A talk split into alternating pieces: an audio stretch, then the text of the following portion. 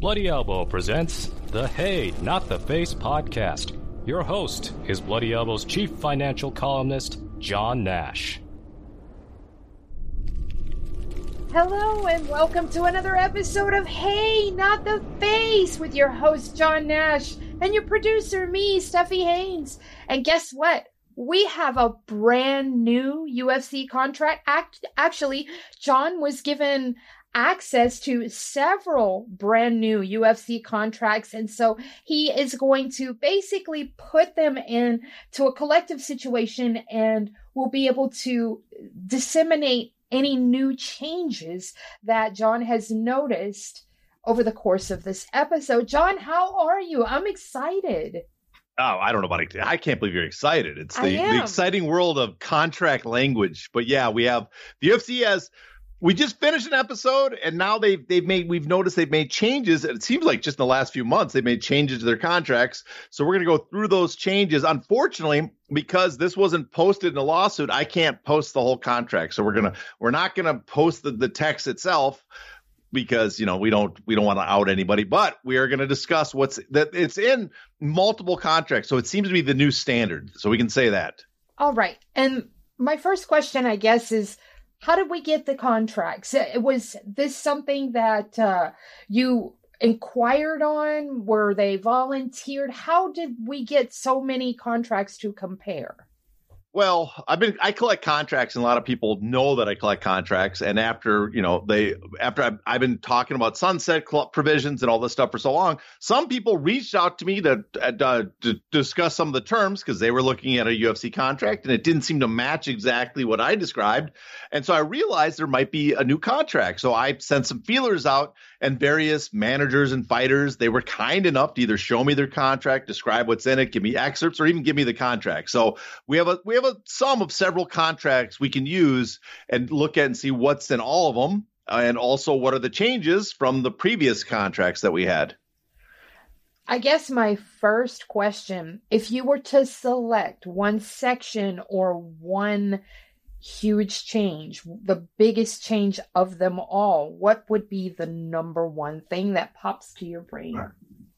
Well, the biggest change by far, in my opinion, is Section twenty-five, the choice of law and dispute resolution, which is about uh, where the it, we already know before that they they, they use the law for court contracts and uh, argue this, you know, for all the legal purposes. It's based in Nevada, but this is a whole section. This is several pages of new stuff added into the contract. And what the big part that's been added is an arbitration clause has been added, uh, a, a whole arbitration process, and also a waiver to class action. So we'll get to both of those. But that's a pretty big change to their U F C contracts. Tell me first about arbitration, because when you sent over the excerpts so that I could personally view them, I was absolutely flabbergasted with what I was reading about arbitration. Y- yeah, well... I mean, I've heard rumors. There have been rumors for years that they included arbitration in their contracts, but I, you know, no one could confirm it. And I'd ask around, and and maybe they were testing it or, or suggesting it to occasionally fighters, but it never appeared in a contract until the last few we've seen the last few, I guess, last few weeks, last few months. But the more recent contracts we've seen has this arbitration. And if you remember the hearing in uh, September of last year over the, the Kung Lee versus Zuffa antitrust hearing, actually, I think it was the Johnson v. Zuffa hearing, but they were doing a hearing on the on the status of the, the lawsuit. And they had mentioned, uh, Eric Kramer, the, the plaintiff's attorney, had mentioned that there had been an arbitration included into the plaintiff's uh, or the defendant's contracts. Now, at the time, it sounded like he was talking more about the provisions like the sunset clause and the changes that help fighters. But maybe he meant he actually meant arbitration, and that they knew that this was coming, because the arbitration, what it is, is you cannot directly sue. You can't bring the U F C to court anymore, according if you sign this. If you sign this agreement, if you have a problem with the contract, you can't go to a court to sue them and claim that the contract's illegal or that you want damages. You have you agree that you're going to go to arbitration instead. And there's a lot of benefits to that for the U F C. Arbitration is typically in-house, correct? Well, it's a it's a third party. There's a there's federal. There's some rules. They use the JAM system, so technically it's a third party. But yeah, it's not, when you do arbitration, the, the results stay in house. It's exactly. not public. The information does not go public. I can't look up filings for arbitration and get the contracts like I can with uh like the Mark Hunt case. You know, I've been posting excerpts from the Mark Hunt filings. On an arbitration, none of that appears. It's all kept kind of secret. And, you know, and the, the, the public, the public and the other fighters are all kind of kept in the dark. What are the results of arbitration?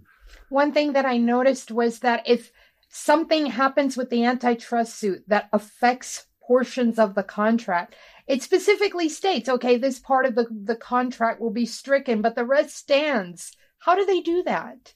Well, it, it basically argues is that the it's not just the antitrust laws. It says anything in the contract that's deemed right. kind of illegal or unenforceable, sure. that part is, is so if you challenge your contract and say my contract is coercive and illegal because it breaks the law in these these in these categories, we look at these provisions.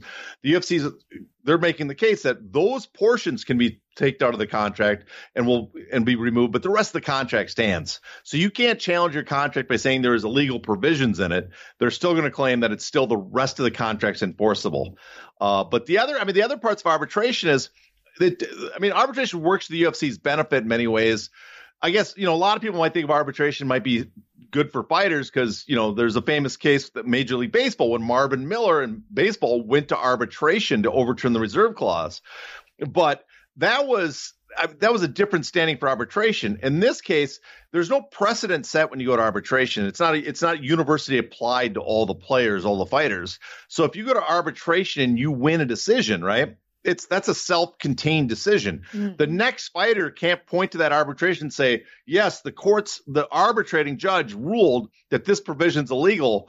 I want the same ruling. No, they have to look at it and basically re-rule it all over again. Yes. And, and that's so. the part that really stood out to me, because in those cases, nothing goes public. So hence my comment sort of stays in-house. It's very, very contained in a box. The box has no windows. Nobody can see in. Very much. But even bigger than the arbitration, this is the part of the arbitration process is because of is there's a class action waiver attached to it, meaning you cannot go uh, sue the U F C as part of a class action. You have to take your complaints to arbitration first. You have to go to arbitration.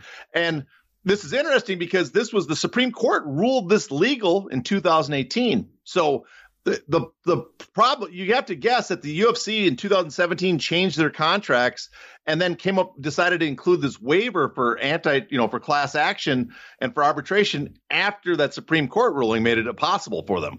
So, but if you if you read it, if you look at it, you'll see that there's there's a carve out for the Kung Lee case. So in other words, the Kung Lee case, they can't force you to sign a waiver for that case. But not mentioned in that carve out section is the Johnson, the, the second right. antitrust lawsuit that starts in two thousand seventeen that, that they're trying to do as class action.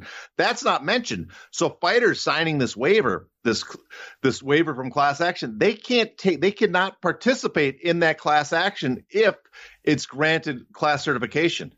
And so that limits the pool of fighters that are available for damages in that case if it goes forward. I, I have to imagine that the the plaintiffs are going to challenge this. You have to, even though the Supreme Court has ruled on it, I don't know if it was ruled in a, uh, if you have a monopoly, they're arguing the U F C is a monopoly. And so they're going to say the, a monopoly is allowed to put in a contract a provision that says you can't sue us for being a monopoly. That's basically what right, they're saying. Right. And it seems to me, it seems impossible to figure out how that could be legal, because the power that you're claiming they're abusing, they could then be using to prevent you from suing, challenging that power. And so I, I got a feeling that that will be challenged. It has to be.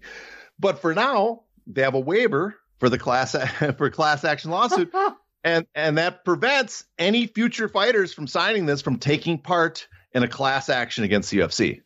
Let's move on to changes to terms in Section twelve, the matching okay, well, rights, the negotiating period. Things change there? Yes. Well, if you remember in the old contracts, and Nate Diaz had this contract, that there was an exclusive negotiating period was about three months. Mm. And then and then there was a matching period for the U F C for twelve months. So you, you had to, for ninety days, you had to negotiate with only the U F C. And after that, the U F C had twelve months to match on the offer. Now, the more recent ones we had a hold of, and we had, you know, multiple contracts. The most recent contracts we had had an exclusive, had a matching period of twelve months, but there was no exclusive negotiating period. I didn't see that in contracts mm. for several, from two thousand seventeen up till, until last year. I was not seeing that. I did hear some people tell me that that the, the Contender Series fighters had, I think it was a three or four month matching period and one month negotiating period. But I didn't, I didn't get a hold of any specific contracts contracts that had that. Even the contender ones I had didn't have that. But these new ones specifically have that. The ones I see now, there's a one month exclusive negotiating period, which they didn't have before.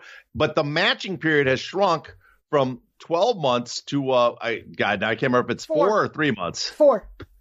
To four months. Thank you. Yes. To four months on the on the matching period. So you have an exclusive negotiating period, which stinks. But you have a, you've shrunk down the matching period to only four months. So it's that's probably, you got to say, is a net benefit to fighters. Okay. Now, there's also changes to terms in Section four. And I want to highlight this section because we've mentioned it several times already in this podcast, the sunset provisions. And Section four contains something about those sunset provisions. Yeah, if you if you go to the the it's they never call it a sunset provision. We call it because that's basically what it is. But if you go to the last uh, provision, it's the notwithstanding the foregoing, meaning all the provisions in that section are fall under this. The agreement will not be extended uh, pursuant to the Section four beyond the date, which is five years after the. Uh, but yeah, five years. Now, the, notice the change in this.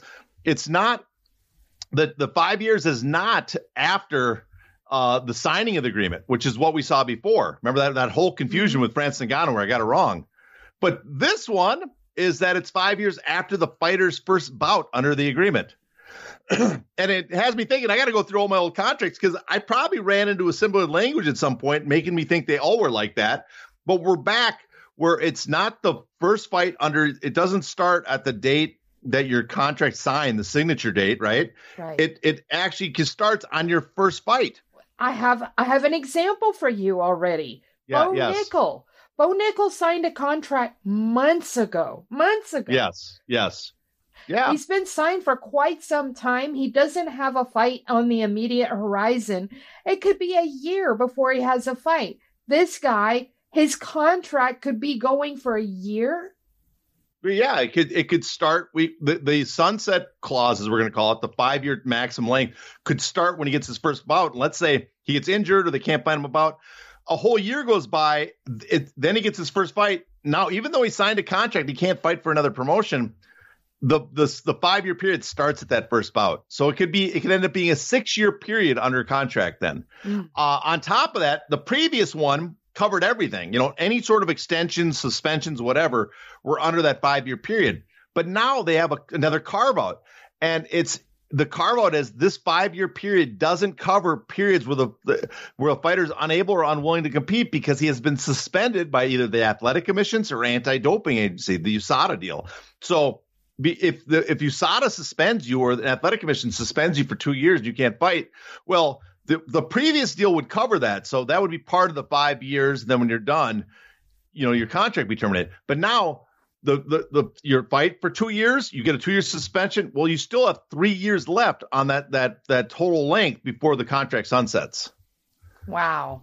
That's awful. So well, so yeah, so on, on that front, that's probably that is not a net benefit to fighters, as we can I think we can all agree. That is it's it's not the end of the world. Just hopefully you don't get busted for, you know, for steroids. And so you don't have that. But it it, it adds months to it because it starts in your first fight now when you sign. And if there's any sort of suspension, it, it let's say I mean, a good example is like uh, Nick Diaz for marijuana, that suspension. Mm-hmm. The B S suspension. Well, guess what? His contract is now frozen. If he had signed this agreement and that happened to him, he, the five-year period would be extended by the length of time that they suspended him. The tell athletic me, commissions. Tell me if this covered any of the parts in declination. Well, the declination in this is declination is when you when you decline a fight. There you go. And so previously we had, you know, the agreement was that uh, the U F C, when you turn down a fight, it they, they can extend the agreement by your contract, your current contract length by either six months So if I have a, a five-fight, twenty-month deal, it's now a five-fight, twenty-six-month deal if I turn down a fight and they can extend it for six months or as long as it takes to find a new bout. Now, you know, if you remember on our previous podcast, we talked about contracts. We did say that there's a maximum length that they can extend it, eighteen months. In other words, if if you're pulling a Nate Diaz and you keep turning down fights, well, after eighteen months, they can no longer keep extending your, your contract, right? Mm-hmm. That's the max amount of time. They remove that right now. I don't, I'm not seeing that in the contracts at all anymore. There's no maximum amount of time they continue extending those those uh, the contract. So they can keep going six months every time you turn down a fighter, how long it takes to fighter. The the max amount of time they can do it now is the five-year sunset, not the eighteen months they had before. So again, that's an, I would say that's a net negative for fighters. That's a, a little worse than what we saw before. Now, there's also been a change to retirement as far as sunset provisions, correct? Yeah, there's another, that, that's, I've noticed something different. Uh, this This is that where before it was a five-year period if you retired, the suspension period, as they call it, will not exceed four years. So that's been shrunk to four years from five. My, the confusing part for me is, and we might find out this with uh, Conor McGregor, is if you retire, right, uh, does that supersede or does that on a parallel track as the sunset provision, the five years? So Conor McGregor – I we don't know why he got out of U S A D A, but one of the theories is he technically retired from the U F C for a period of time, right? And so U S A D A stopped testing him. Maybe he got an exemption. He didn't retire. But one of the theories I've heard is that he retired technically from the U F C, and so he's no longer getting tested. Well, the question is, he signed his contract in two thousand eighteen, in fall of two thousand eighteen, his current one. His sunset should be up this fall. But if he retired, is that a separate track? So is he no? Is he not? Is his contract not going to sunset this fall? Because you got to take that retirement period and add that onto it as a separate track. What about with the Ultimate Fighter? He had to have signed something for that, right? Well, yeah. I mean, that's part of, he could sign on to the agreement that falls under the notwithstanding the foregoing. The the the the, the amount of time they can extend your contract under when you on the Ultimate Fighter, which is like six months. That falls into the under notwithstanding the foregoing on the sunset clause. So you that does not add time beyond the five years. The five years covers you still, even if you're on the Ultimate Fighter, when the five year mark hits, it's up. Your contract's done. There was another change, and I couldn't help but notice this one too. Code of conduct, wagering. Yes, they, they this. obviously was added probably months ago because remember there's a lot of talk of that, but I noticed it in the code of contract now that they specifically mentions athletes are per- prohibited from placing any wagers on U F C matches, them or third party and people associate them. So basically covering all the stuff that the, the, the Krause situation has brought to light uh, and, and what's turned out something of a big scandal with the promotion.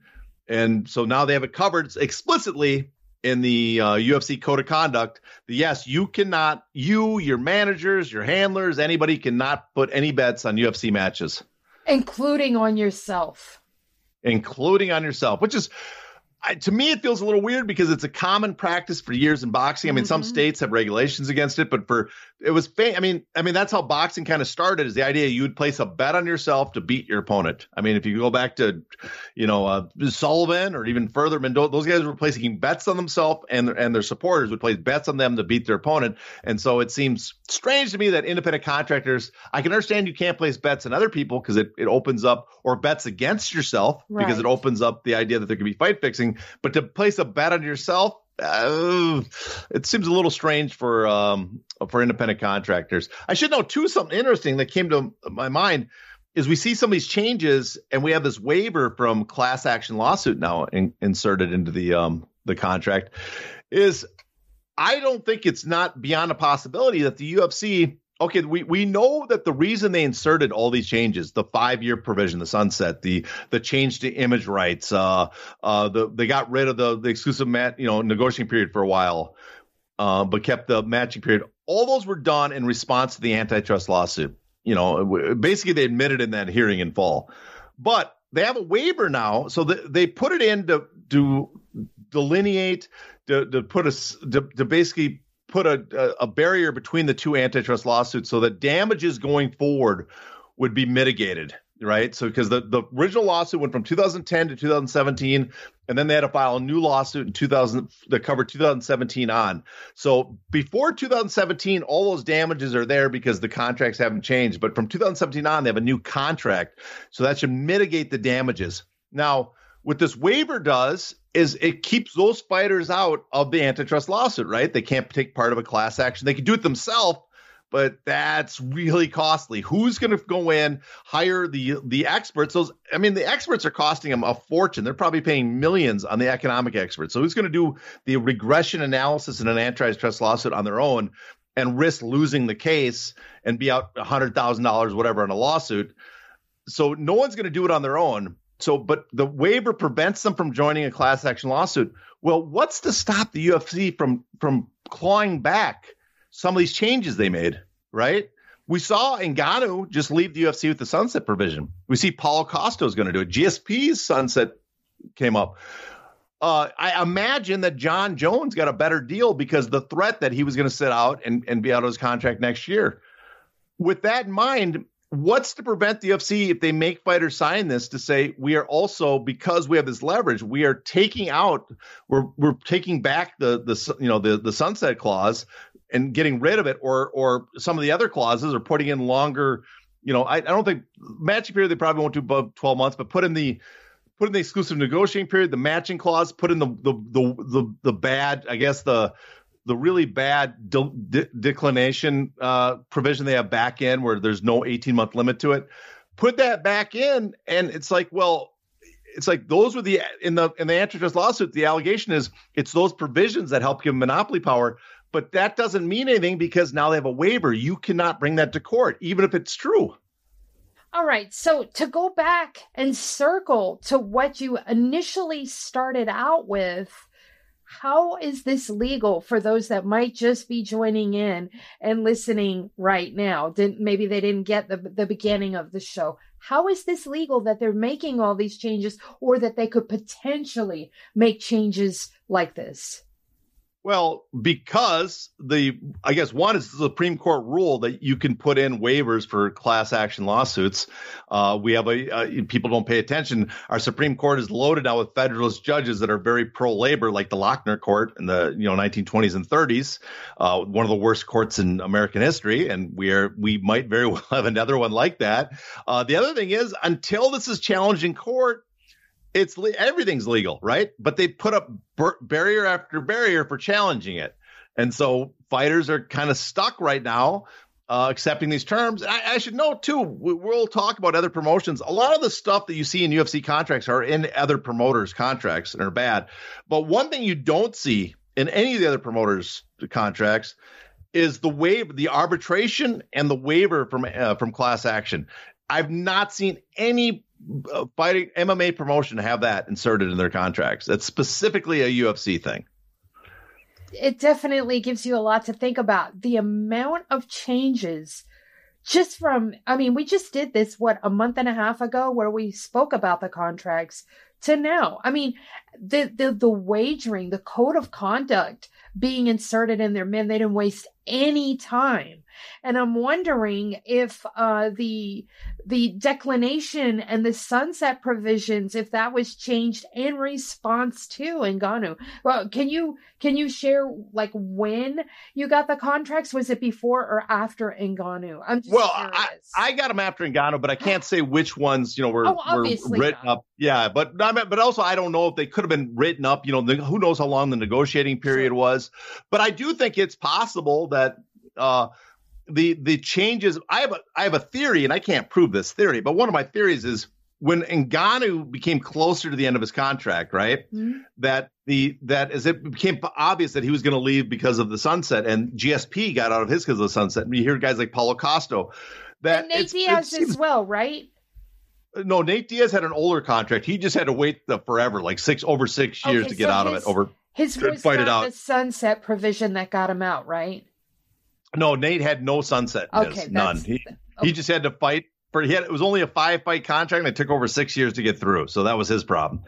Uh, but but everybody else is you know using this new provision, and I can, I find I think it's very conceivable that the U F C sees saw that more more fighters were going to take advantage of this and decided that we have to re- make these contracts a little more restrictive than we had before than we than we'd done. And if we but if we do that, you know, we've opened ourselves up to more allegations from the antitrust lawsuit. So let's, now that the Supreme Court has ruled these waivers are legal, let's insert this this waiver Uh, for class action and put in this arbitration clause. And that way, if we want to if we want to claw back some of the stuff to make it harder to leave so fighters cannot follow the route at Ngannou. In many ways, it's, you know, Ngannou's following the path of Randy Couture. Remember, he talked about how it, the, the contract, he found loopholes in the contract.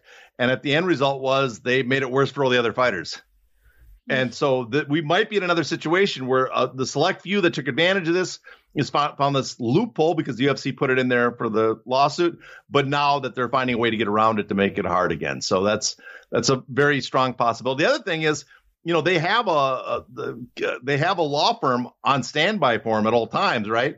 And they might just be going over, and every time they find something new that they can pick at to strengthen the contract, that we're, we'll find a new provision inserted every, you know, every three or four months, maybe. One more question real quick.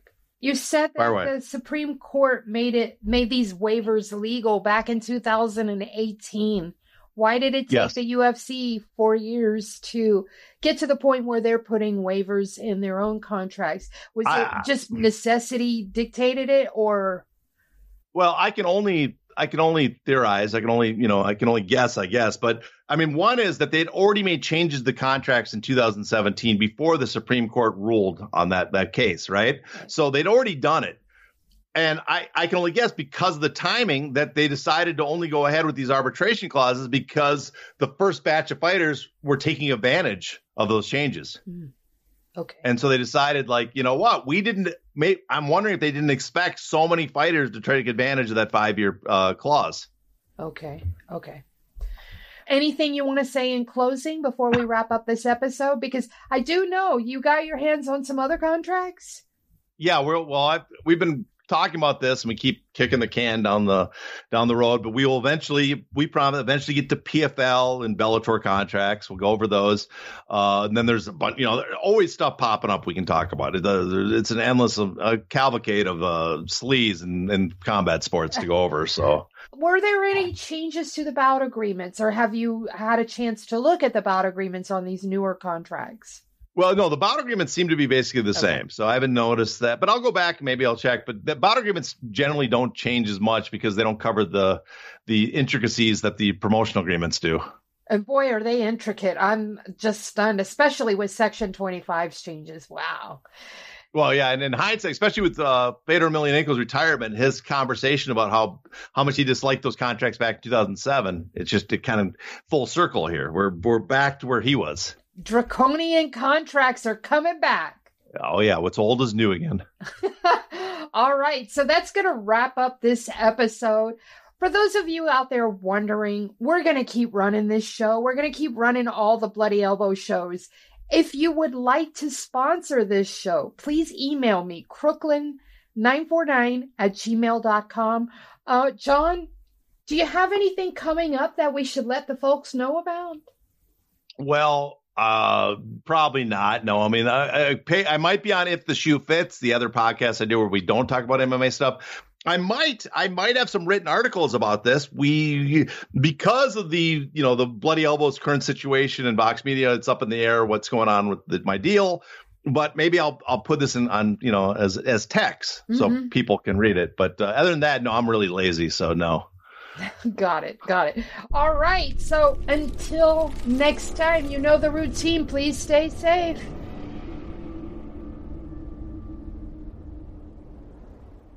Thank you for tuning in to this Bloody Elbow Presents production. To check out more of our content, subscribe to our YouTube channel, which is titled Bloody Elbow Presents. We're also on SoundCloud, Apple Podcasts, iHeartRadio, Stitcher, Spotify, TuneIn, Overcast, Player F M, and Amazon Music.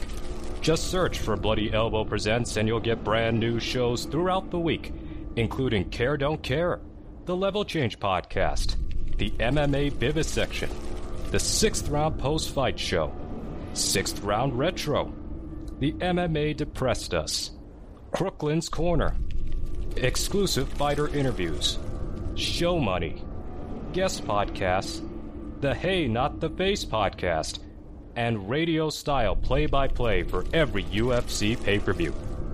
Be sure to follow us on Twitter at Bloody Elbow, Facebook at facebook.com slash Bloody Elbow blog, and as always, on bloody elbow dot com.